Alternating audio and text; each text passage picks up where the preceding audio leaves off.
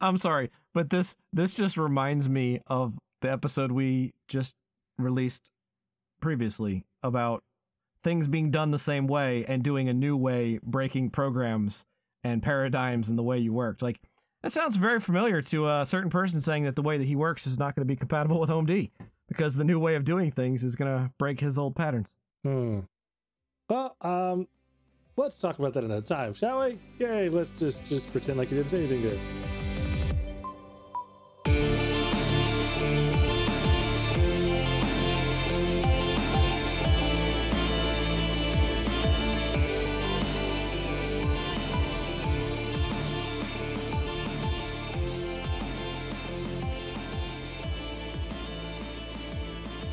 Okay, Jeff, we have a bunch of feedback in the mailbag. So, uh, you want to do a feedback episode? I think it's a it's time for a feedback episode.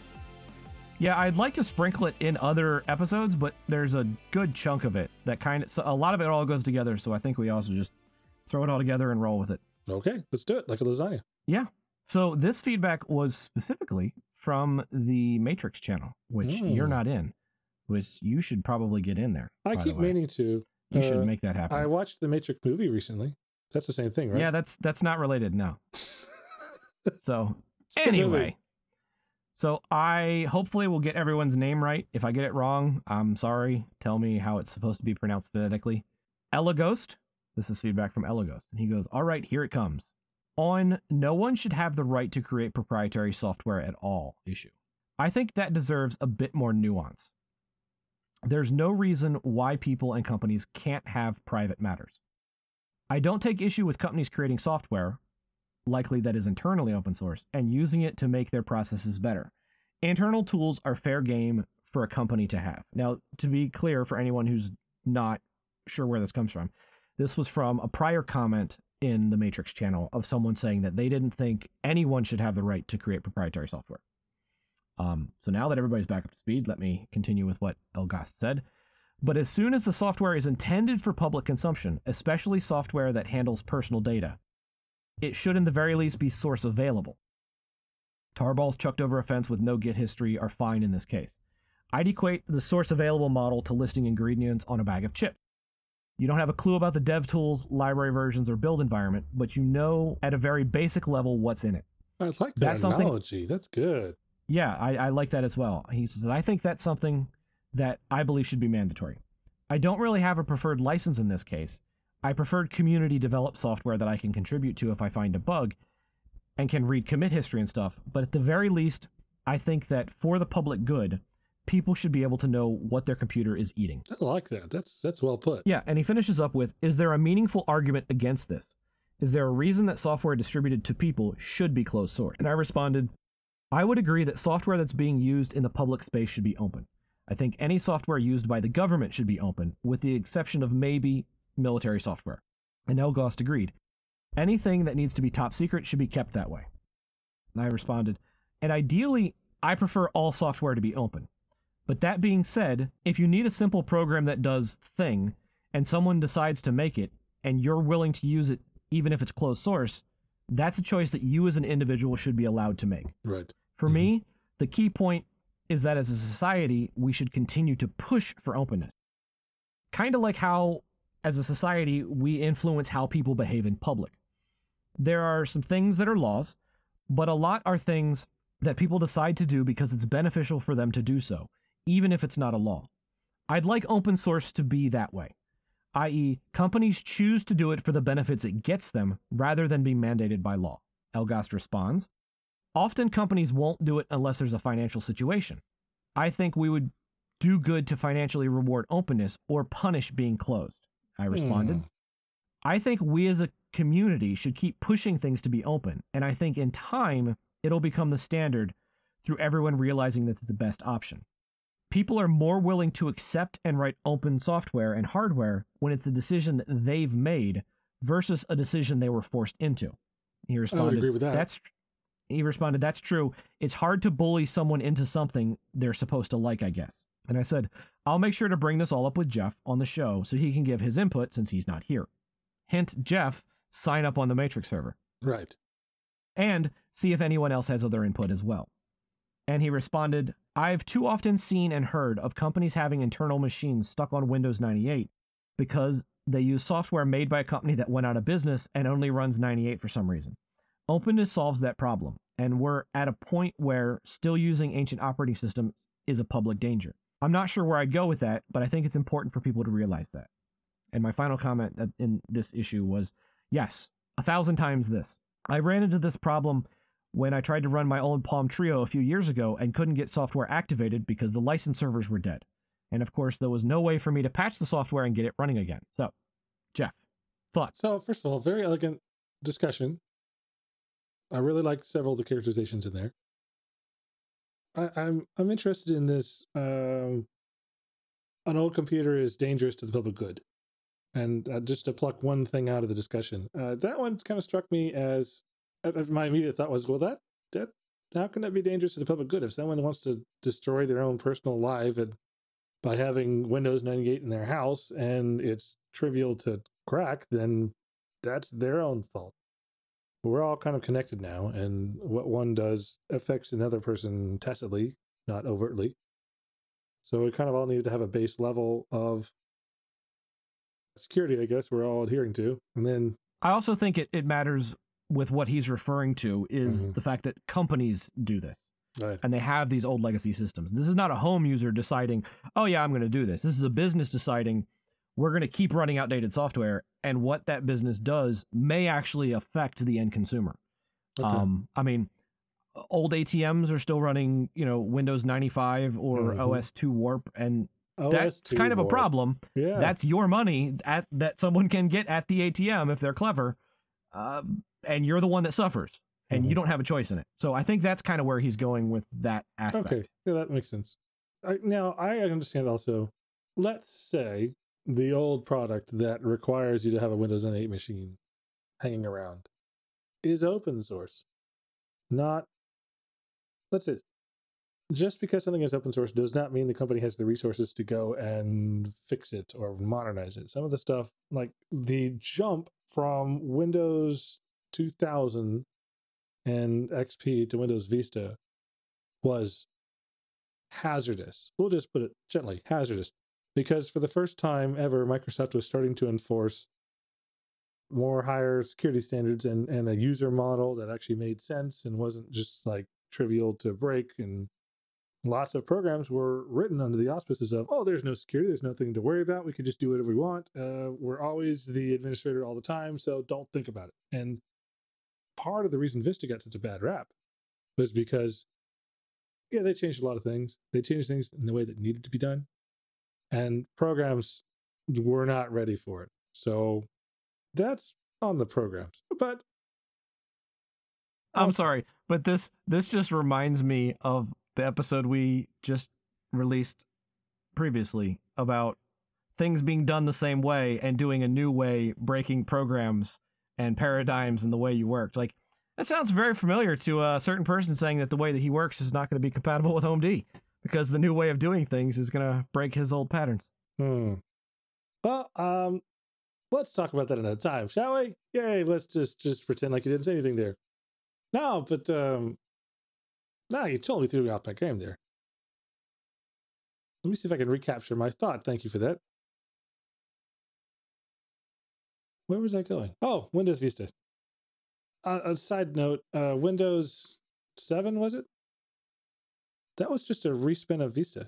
Whatever it was that came after Vista, it was the same thing with a different skin. But by then, lots of programs had been converted to use the newer model and the, and the better security and this, that, and another. And so there's a lot more acceptance. It was literally the same thing.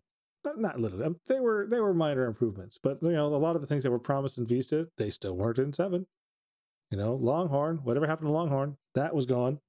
Yeah, whatever happened to that new Windows file system oh, that uh, is coming out in Vista? Oh, right. Oh, yeah, that's right. We still don't have it. Still don't have it. Oh, I'm sure they do have it internally, but it was not of sufficient quality to release, or maybe it was not um, palatable to users. They thought, or something. I'm sure. I'm sure they have it. Much like uh, OS 10 was was written, you know, it was Power PCs it was running on, but they still had an x86 fork they kept maintaining the x86 fork and they decided, okay, time to jump off of the power architecture and go over to x86. Because then IBM can't give us our chips. Magically, they didn't really have to do any work because they already had the fork of it. They already had the you know the the the version Mhm. of it. So they had all along kind of been looking ahead to that. So I, I imagine there's there's some of that going on too. Let's get back to the. I'm, I'm getting far afield from the, the feedback here. Uh, I was trying to go into an example of, let's say the company has the code, the source code, to the program that uh, only works on Windows 98. Can they really? I guess they could pay someone that had the expertise to upgrade it. Like, a, this is a risk to their business. I honestly believe that a lot of companies would choose to continue to use the Windows 98, even if they had the source and had the freedom and the ability to improve their plight. They would continue exactly as they are now because it costs them no money. It doesn't cost them anything to keep a machine on Windows 98. There's no subscription cost. You bought the license 20 years ago, whenever it was that came out. Yeah, 98 is 22 years old. So you paid for the license a long time ago. You paid for the hardware a long time ago. It's a sunk cost. They don't want to put any more cost into it. They don't have to. Now, at some point, someone does the evaluation, say it's costing us, you know, one and a half, you know, man months per month just to maintain this thing, this system, and try and make sure that we don't get hacked from it. It's worth it for us to put that time instead towards writing a new something or upgrading the code or whatever. It's a problem that solves itself. I just believe there's going to be a lot of companies that, even if open source is mandated for these things, would still do nothing. So you can't protect those companies from themselves.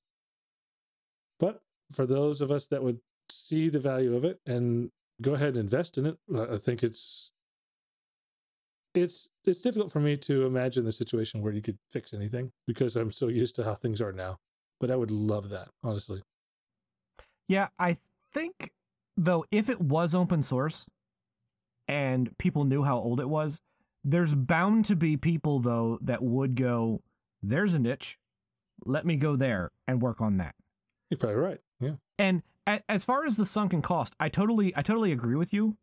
However, you know, companies invested a lot into Windows and Windows server licenses and they still went to Linux and they still decided to pay for Linux support because it was better. Yeah. Because it could offer more. Mhm. So, I think that the delay in a company going, okay, well, we're we're not going to change is shorter than you might be giving it credit them credit for Okay. because at the end of the day companies are looking at the bottom line Absolutely. and when you can make a strong case that this is a better solution and it does affect the bottom line companies are going to trend that way they're not going to trend that way instantly but they Mhm. are going to trend that way and i don't think that it's going to take decades for that to happen i mean we can just see the massive adoption that's happened just in the past five years right. Yeah. and you know companies have realized now oh this is an advantage and if you are the security guy at a company and you know oh our company is using this old windows 98 box that's still connected to the internet oh gosh. uh, oh gosh. Eric, oh, that, and we haven't- please. and we have an option to update to something that is secure and we can do it for nothing yeah that's going to be an argument that's going to be made and settled pretty darn quick Well, there's still the cost at the time to do it. So it's not just the dollars to improve the solution or whatever. There is the right but i'm saying spent. if there's an open source if the software is open source and people Mhm. can develop it Mhm. then that development would be ongoing so at that point all that matters is when does the company reach that point of the man hours to transition to the updated software is equal to or less than the man hours of constantly needing to keep up this system So I'm going to contest a little bit because it seems like, you know, I, I said sunk cost earlier. You leave a system alone, ideally it coasts forever. We know that's not actually true, but uh, we would hope that uh, the system isn't touched by anybody. And you know, I think also. So think about. I, I know, like a defense contractor is going to have old tools, or I know that the Navy was running around with Windows 95 systems, and they had the they built their ships to run on Windows 95 or whatever, and they're kind of stuck with it. Or this is I read this many years ago. I don't know if that's still true. One would hope it's not true, but I don't know. And the way they got around the security challenges was they had something that was like constantly re-imaging the system like every three seconds to make sure there was nothing that could really change it. Like okay, we'll just freeze it in place. Like this can't be unfrozen. And that was a solution. Not a good solution, but it's a solution. If you're stuck on it, or some of the, the highly custom stuff, like uh, air traffic control software, is 40 years old. I don't know if it's open or closed source. I wouldn't expect it to be open, but I would expect there's also those cases where the code technically isn't open, but you have a copy of it, like an old simulator or old this or old that, so that you can compile it on a new architecture if you need. There's also the thinking that not every open source project is going to get patches. There's a lot of abandonware out there that is open source. So I don't know that it's fair to say that every product that is open source, someone's going to be interested enough to submit a patch to it. There's a lot of counterexamples to that. If there's one user or two users of a thing, unless that user cares deeply about it, they're not going to be any patches because there's one or two users. And if that user is content with the status quo, why would they invest effort in it? Honestly. Okay, so I think with the open source thing, um, I, I think this, I understand where you're going, and I agree with the trajectory, but I think if there is a need, that people will go towards that need, because there's people that love finding those niche problems mm-hmm. and addressing them. Mm-hmm. And let's take let's take uh, avionics software, for instance, uh, mm-hmm. air traffic control, or whichever of those two you want to discuss.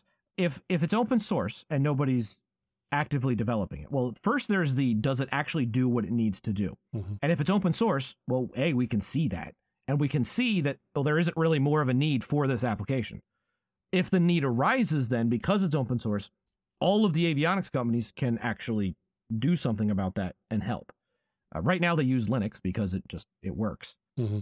I know Boeing Boeing used to do a lot of development in Linux. Like I don't know how much it is now, but a lot of the actual applications and software that they run are written in Ada because they are designed to do one thing and do one thing only and do it one way only and nothing else. Wow. Which is one of the reasons why they went with Ada is because they do not need the possibility for all these other things to happen because mm-hmm. it effectively is a state machine.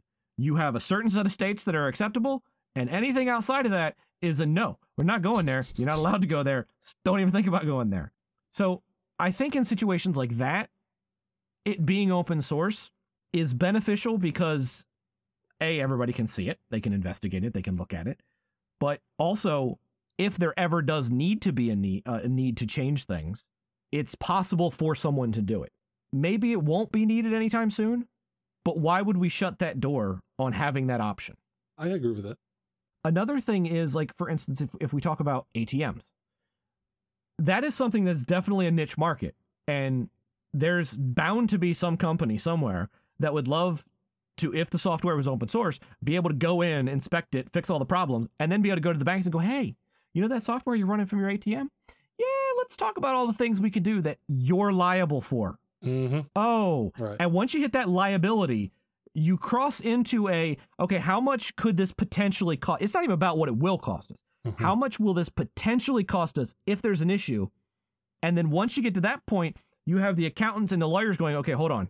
I know this is going to cost us a lot to do this migration or to go in this direction, mm-hmm. but trust us, the lawsuits that we're going to get if something happens are going to far outdwarf right. that. So the, let's spend $10 million now. Yeah. yeah. Now, that then goes into, of course, as you mentioned, risk analysis and what that matters. If it's financial, if it's security, if it's defense, if it's infrastructure, those things are going to matter. For mom and pop running a burger shop, maybe not so much. But mom and pop running a burger shop also don't have such specific needs that there isn't already open source software out there that they could use. Possibly, maybe maybe there's a they've got a burger flipper machine and it only runs Windows 98. You know, it's it's it's some appliance or something because there were an awful lot of appliances built on Windows 98 and Windows 2000.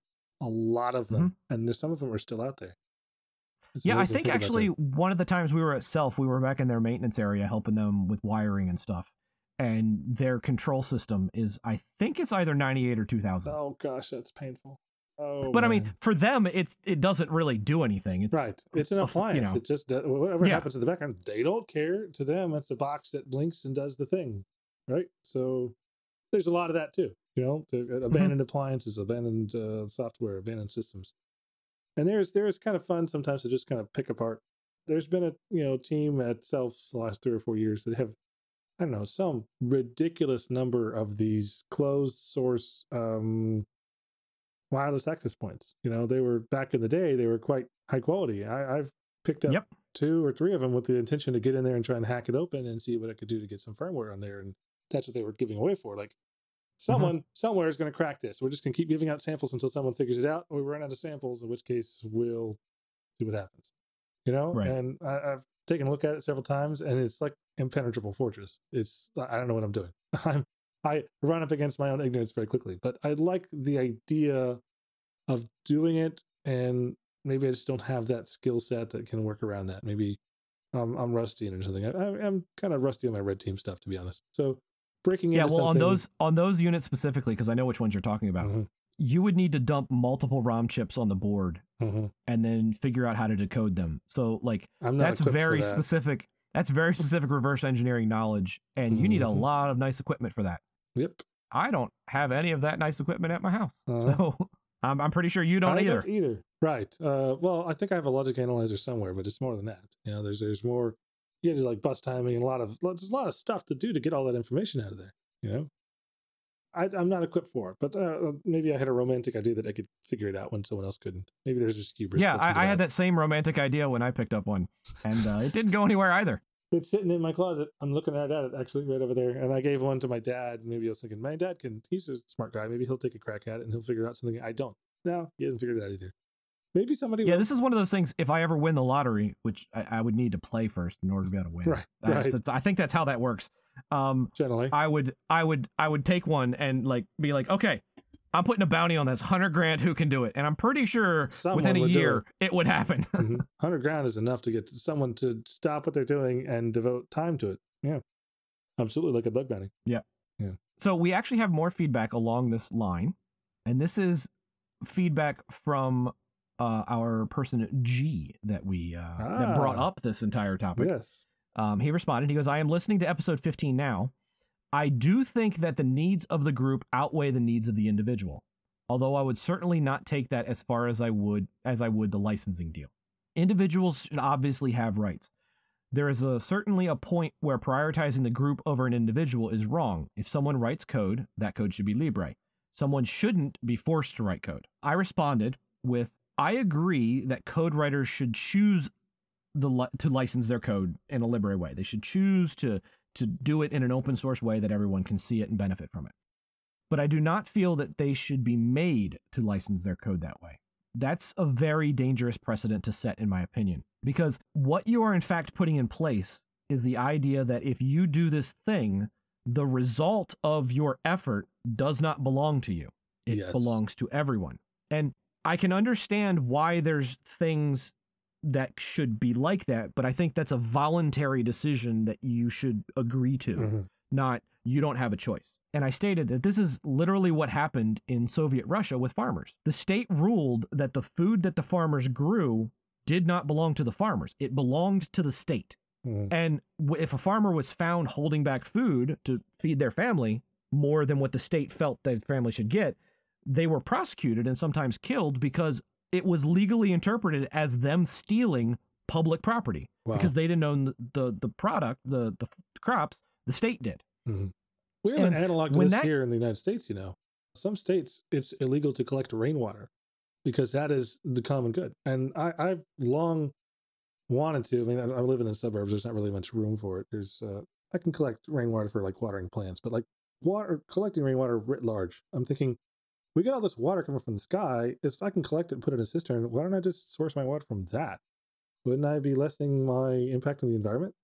But in some states, that's not legal because whatever watershed laws or something. That water that falls drifts eventually and fills the watersheds that affect everybody. And so they don't want you to get in the way of that. They don't see it as you're saving your consumption of the watershed now. They they see it as uh, you're preventing the water from making it to where the other people can use it. Similar thinking, Mhm. not quite the same. And I really don't care for that at all.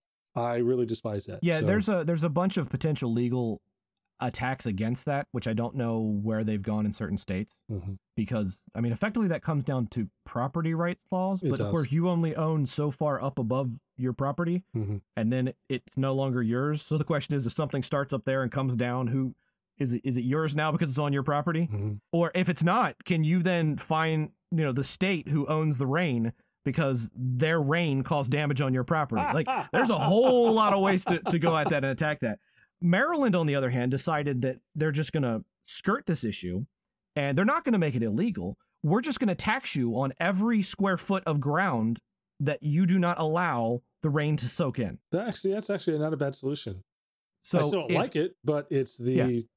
so if you put up a pool to collect water, Mhm. the square footage of the pool gets taxed. If you have a driveway that's non-porous, that gets taxed. Your house, how much land does it cover? That gets taxed. It all's based on how much you're not allowing the water to seep in. Now, even Hmm. though it hits your roof and then rolls off the side and then goes into the ground, Yeah. it doesn't matter. You're still getting taxed. I would be very unhappy about that because I'm like, look, I'm not pr- impeding the rain's progress at all. You're Mhm. losing maybe 10 for 10 to 15 percent of it going not down to the ground.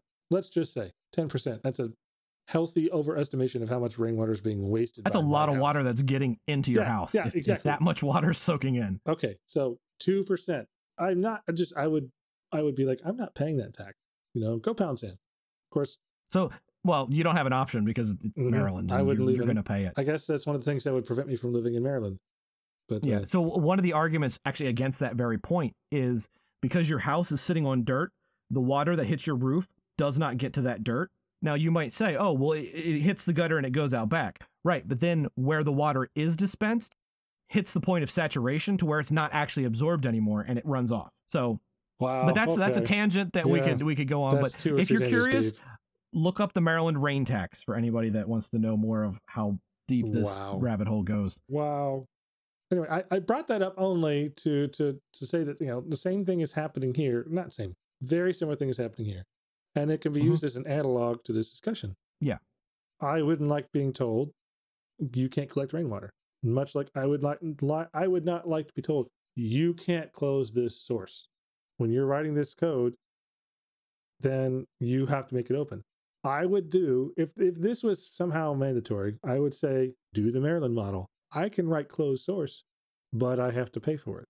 I, I don't know Mhm. how you would tax that. I have no idea. But that would be a democratic way. And we can haggle over the price, you know, lines of code. Suddenly my writing my inscrutable Perl becomes a valued asset because I'm only writing two lines of Perl instead of 40 lines of code and it costs me less tax. Okay. That's contrived. But at that point, in this glorious future where all code is open unless you pay, you know, pay for it not to be, Mhm. I can make money on closed source software as long as the money I'm making is more than the tax I would have to pay on the closed source. So Right. I can still make the economics work for me if I'm in a captured industry or I'm writing a tool for like defense contractor that they desperately need, some maybe a tool for uh, TSMC that makes them have better routing on their chips or something, some some pattern tool, whatever. Think of something that it's worth it to me to close the source or a simulator for petroleum studies or something because there's you know, millions and millions of dollars in there. They're going to be willing to pay, and I think I can afford the closed source price. One would hope. Well, see, th- then there's an interesting question: Who pays the tax? Do you pay the tax as the writer, or does the business pay the tax as the user? I think it'd be like a VAT kind of thing. Because If- you can write software once, but that software could be used by a thousand different corporations for 20 years each. So I have a feeling the government is going to actually tax the use of it, Mhm. not the writing of So it. It'd be a VAT on top of the licensing that I would charge, and I don't know how they would, uh, you know, decide how much that VAT would be. I have no idea. Maybe it would just be straight uh, the value of the license. The more you have closed source and you charge hundred thousand dollars a year for this, so twenty percent of that is twenty thousand dollars in tax that they have to pay to us. So it's one hundred twenty thousand dollars. Maybe that's that's and it's a bit contrived, but that I do not like a future where I can never write closed source code. And Mhm. I don't see a situation where I am writing closed source code. What I write that I write in my own spare time, I, I tend to release or share with people. Maybe I'm not like formally putting on GitHub and say, hey, everybody have at it, but I'm not closing the source either. I'm like, God, you can have this, whatever you want. You know, I noodled on this. It's terrible quality because I only spent an hour noodling on this. Maybe you can do something better with it. Go ahead, have at it. But Mhm. that's my choice to do so. The second you tell Yeah. me I don't have a choice, is when I get ornery and I start picking fights with you because you told me I don't Mhm. have a choice. And you've Yeah. witnessed this. Yeah, just like you, uh, the uh, thought experiment you had about being forced to use Home D and, and what you were going to do with it. Well, you're just going Um, to keep hammering me about to that, bring that you? episode back. Yes, I am. Okay, well, there you go. Um, I've given you a yeah. club. You've I've armed you with a club. Go ahead, use it. Yeah, I, I'm in the same boat. I think I think it should be a user or, or, or an individual choice because I I know some people will write this off instantly as the slippery slope argument, Mhm. but once this gets applied to one type of job, it's going to be that application is going to be stretched, and we know this because every single time the government does something small. Over time, it stretches and it stretches and it gets bigger and it gets bigger. Mhm. And you never see the government going, okay, we're going to actually scrub all that off and get rid of that. Like that doesn't happen. Government is always trying to claw more under the the rules and everything that they have. And this this is the thing where it's like it's it's really simple to just oh no no we're only going to do it this one time. Just this just this one time. Like the Patriot Act. Oh, we're only just going to use it just for terrorists. We're never going to use national security letter for other reasons. No, no, no, no. It's never going to happen. Oops, it happens. Well, I'll say, uh, it does happen occasionally. Uh, living in Texas, growing up in Texas, uh, our legislature only meets for something like 120 days every two years, and we try and make the most of that 120 days. A lot of the pre-work uh, happens kind of it's homework for the legislators, and then they come and they make all their votes, and it's a flurry of of politicking, and, and everything gets done quickly. But in Texas, they have a tendency to knock down systems which are not working well. Robin Hood is uh, one that comes to mind immediately. For 15 or 20 years, Robin Hood plan said that the rich school districts in Texas would pay a tax on the property tax they were collecting to fund themselves, and that tax would be redistributed to poor school districts. Now, they kind of messed up in that it was supposed to be redistributed to poor school districts in the region, which meant if you had a uh, an ex, you know a high value region, then it went from the higher value uh, school districts to the middle value school districts instead of going like out to West Texas where it really would have been useful. But it was discovered that this just wasn't working and it was actually changed or eliminated. It was just uh, we in Texas are willing to destroy legislature that doesn't work. And maybe that's an Mhm. uncommon thing where kind of small government is is kind of running through a lot of people's veins. And uh, I'll say this also: there's been a lot of people that have joined Texas in the last five to ten years, and maybe they they have a different opinion.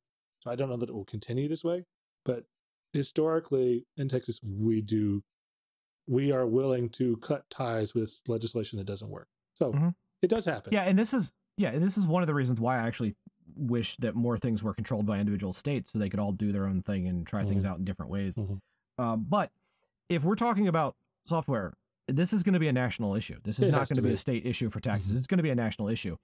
And of course, the only way to enforce this is by threat of punishment by the state. Mhm. And I, I mean like government state, not just like the state of Maryland or the state Right, of right, right. Virginia or the Mhm. state of Texas.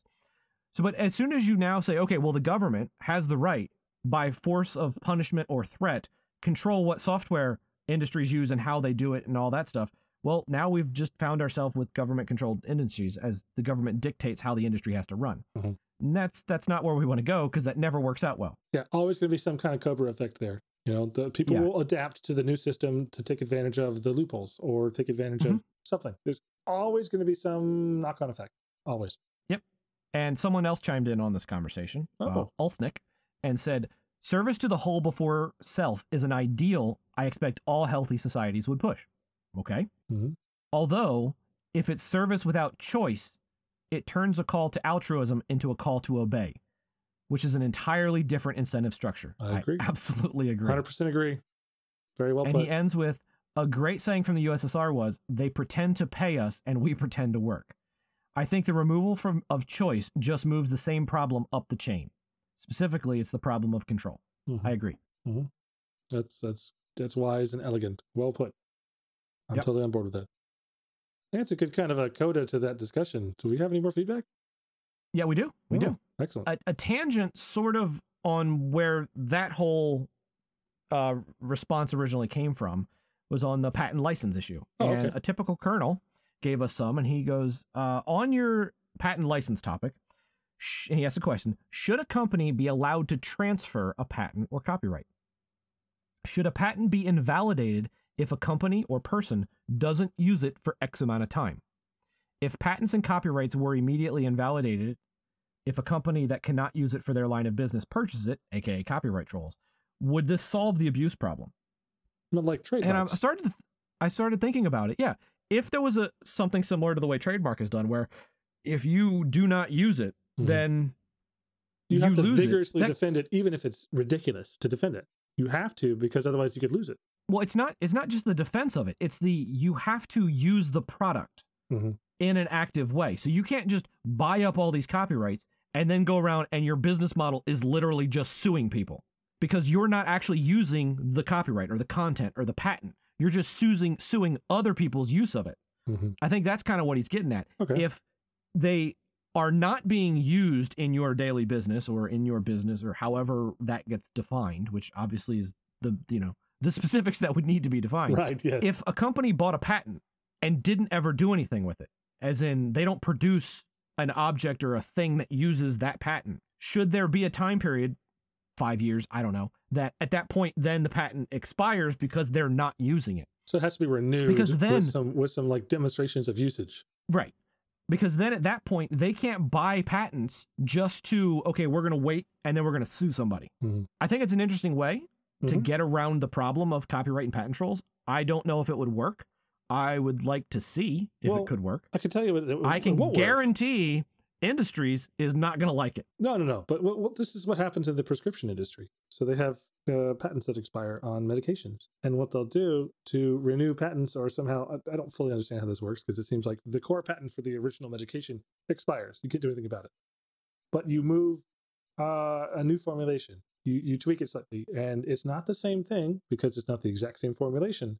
And you can patent the new thing, and you Mhm. can continue to make the new thing, and perpetuate your your patent in I don't want to say in perpetuity, but for a very very long time. Uh, keep making combinations, or take two things that are currently patent unencumbered, stick them together. That combination can be patented. Uh, there's some medications out right now that do that, and it's like, well, the two sources, the two precursors, they're unencumbered.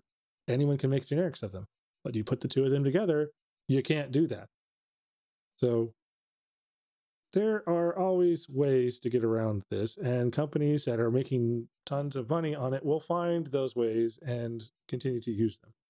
And then there's always the lobbyist approach, like what Disney does, what we talked about before. Just just Mhm. buy enough lobbying so that people keep expanding the copyright, and you get to keep your Disney under control, or you keep your keep your Yeah. mouse, whatever. I think I think his feedback I think his feedback was specifically though around the copyright troll industry or the Yes. patent troll industry, And which I is like only yeah. buying specifically to be able to sue people. I, I like the thought. I actually think it would work very well that you have to show, you have to demonstrate you are using it somehow and not just suing people. Like you're actively licensing your product out um, to be used by somebody else, or you are broadcast broadcasting it or something. I don't know how how to define that. That would need to be better defined by someone smarter than I that's more steeped in the laws of that. But surely there's a way to define it such that you can define usage, and if you're not, you have a short time with which you can patent troll somebody, but it expires unless you show that you're continuing to use it. And I think that would be a very big step forward because it would knock out a lot. Because patents are generally 25 years, I think. So that's kind of a long time for patent troll. That's happened a bunch of times where a patent troll will buy something that's 15 or 16 years old, and they have nine years left in court to go and prosecute someone, and that's plenty of time for them to go to the mattresses with somebody else and make four hundred million dollars. And even if Mhm. it takes them four years to make that four hundred million dollars, that's part of the business model. You know, they're Yeah. in this for the long haul. Yeah, and if we think about technology, 20 years or 25 years, whatever, that's a very That's long time. yeah. I mean, think about the computers that we were using 25 years ago. Mhm. Uh, it's, yeah. Yep. I yes, and uh, it, that, that's eons in our business. Mhm. It seriously is. Now Yeah. Linux uh, was is only twenty eight years old, right? Mhm. Yeah. So that's Linux has been under patent, quote unquote, for it's been released from patent. If you think of it that way, It's only been out well, for it's three years. copyright, not patent. Okay, but- okay, okay. I'm just. I guess I'm using it as an example of think of the length of time that Linux has been out. It's only been free if you were to if you were to encumber it with a patent or a copyright or something like that. It's only been well. Well, no, because under this under the suggested thing, it's continuing development, it's continuing use, so they wouldn't lose it. Okay. So Yeah. Okay. There there is a lot of merit there. I think that there's something something that could Mm-hmm. be explored. I think it'd be um, it would need to be beaten on with hammers by people that do patent law or copyright law, and uh, almost certainly they would have something to say about that. But I think it's actually not a bad way to proceed. Does the EFF have it? Because I know they spend a lot of time and lawyer lawyer fees on studying and advocating for the enhanced rights of mhm. people that are using patents or copyrights or, or trying to diminish the power of a patent troll. They spend a lot of, of their effort on that, which is one reason I support them. Surely they've studied this. We should maybe follow up with that and see if- if they have anything to say about this thing. So Hmm. Maybe there's another organization that has done this work too, but they, they immediately came to mind. So after uh, we'll maybe talk about that, uh, revisit that in a future episode. Okay. That's a And uh, a typical kernel finishes up with two final cents. Two, two of them. Says also JT, keep on ambushing and teasing Jeff. You got it. good sir. You got it. I will I will absolutely keep doing that. And on that vein, on that vein, Eligast, he he chimed in on a comment that you made in a la- in a previous episode. Uh, text that's gone hyper, and he says, "Big thumbs up from me." So you've got a fan on that one, Jeff. Appreciate it. Thank you, sir or madam. That's funny. Yeah. Well, great. Thank you for the feedback, guys and gals. That, that's I, I love hearing this, and I love the discussion that comes out of this. And you know, we have our thoughts, and we argue back and forth, and we like to chase squirrels and and explore tangents. But really, it's, it's the feedback from people that have studied and, and really sit there and, and consider through what we've said. I love that the most. You know, the, the Mhm. feedback episodes. I, I really have the most fun with these. So keep sending us feedback, and uh, we'll keep making fun of each other. Yeah, and we actually have one more piece that we're going to save for later. Okay. Um, but it's some feedback about JavaScript, Oh, specifically about my spicy comments about JavaScript. that sounds like a future episode to me. So yeah, you're gonna have to tune in for uh for the uh, fireworks that are gonna come from this one. Well, I will add some of my own ranting about JavaScript in there since it'll be topical. So look forward to that. Yep. So thanks for listening. Send us your feedback. Let us know what you think, and thanks for tuning in.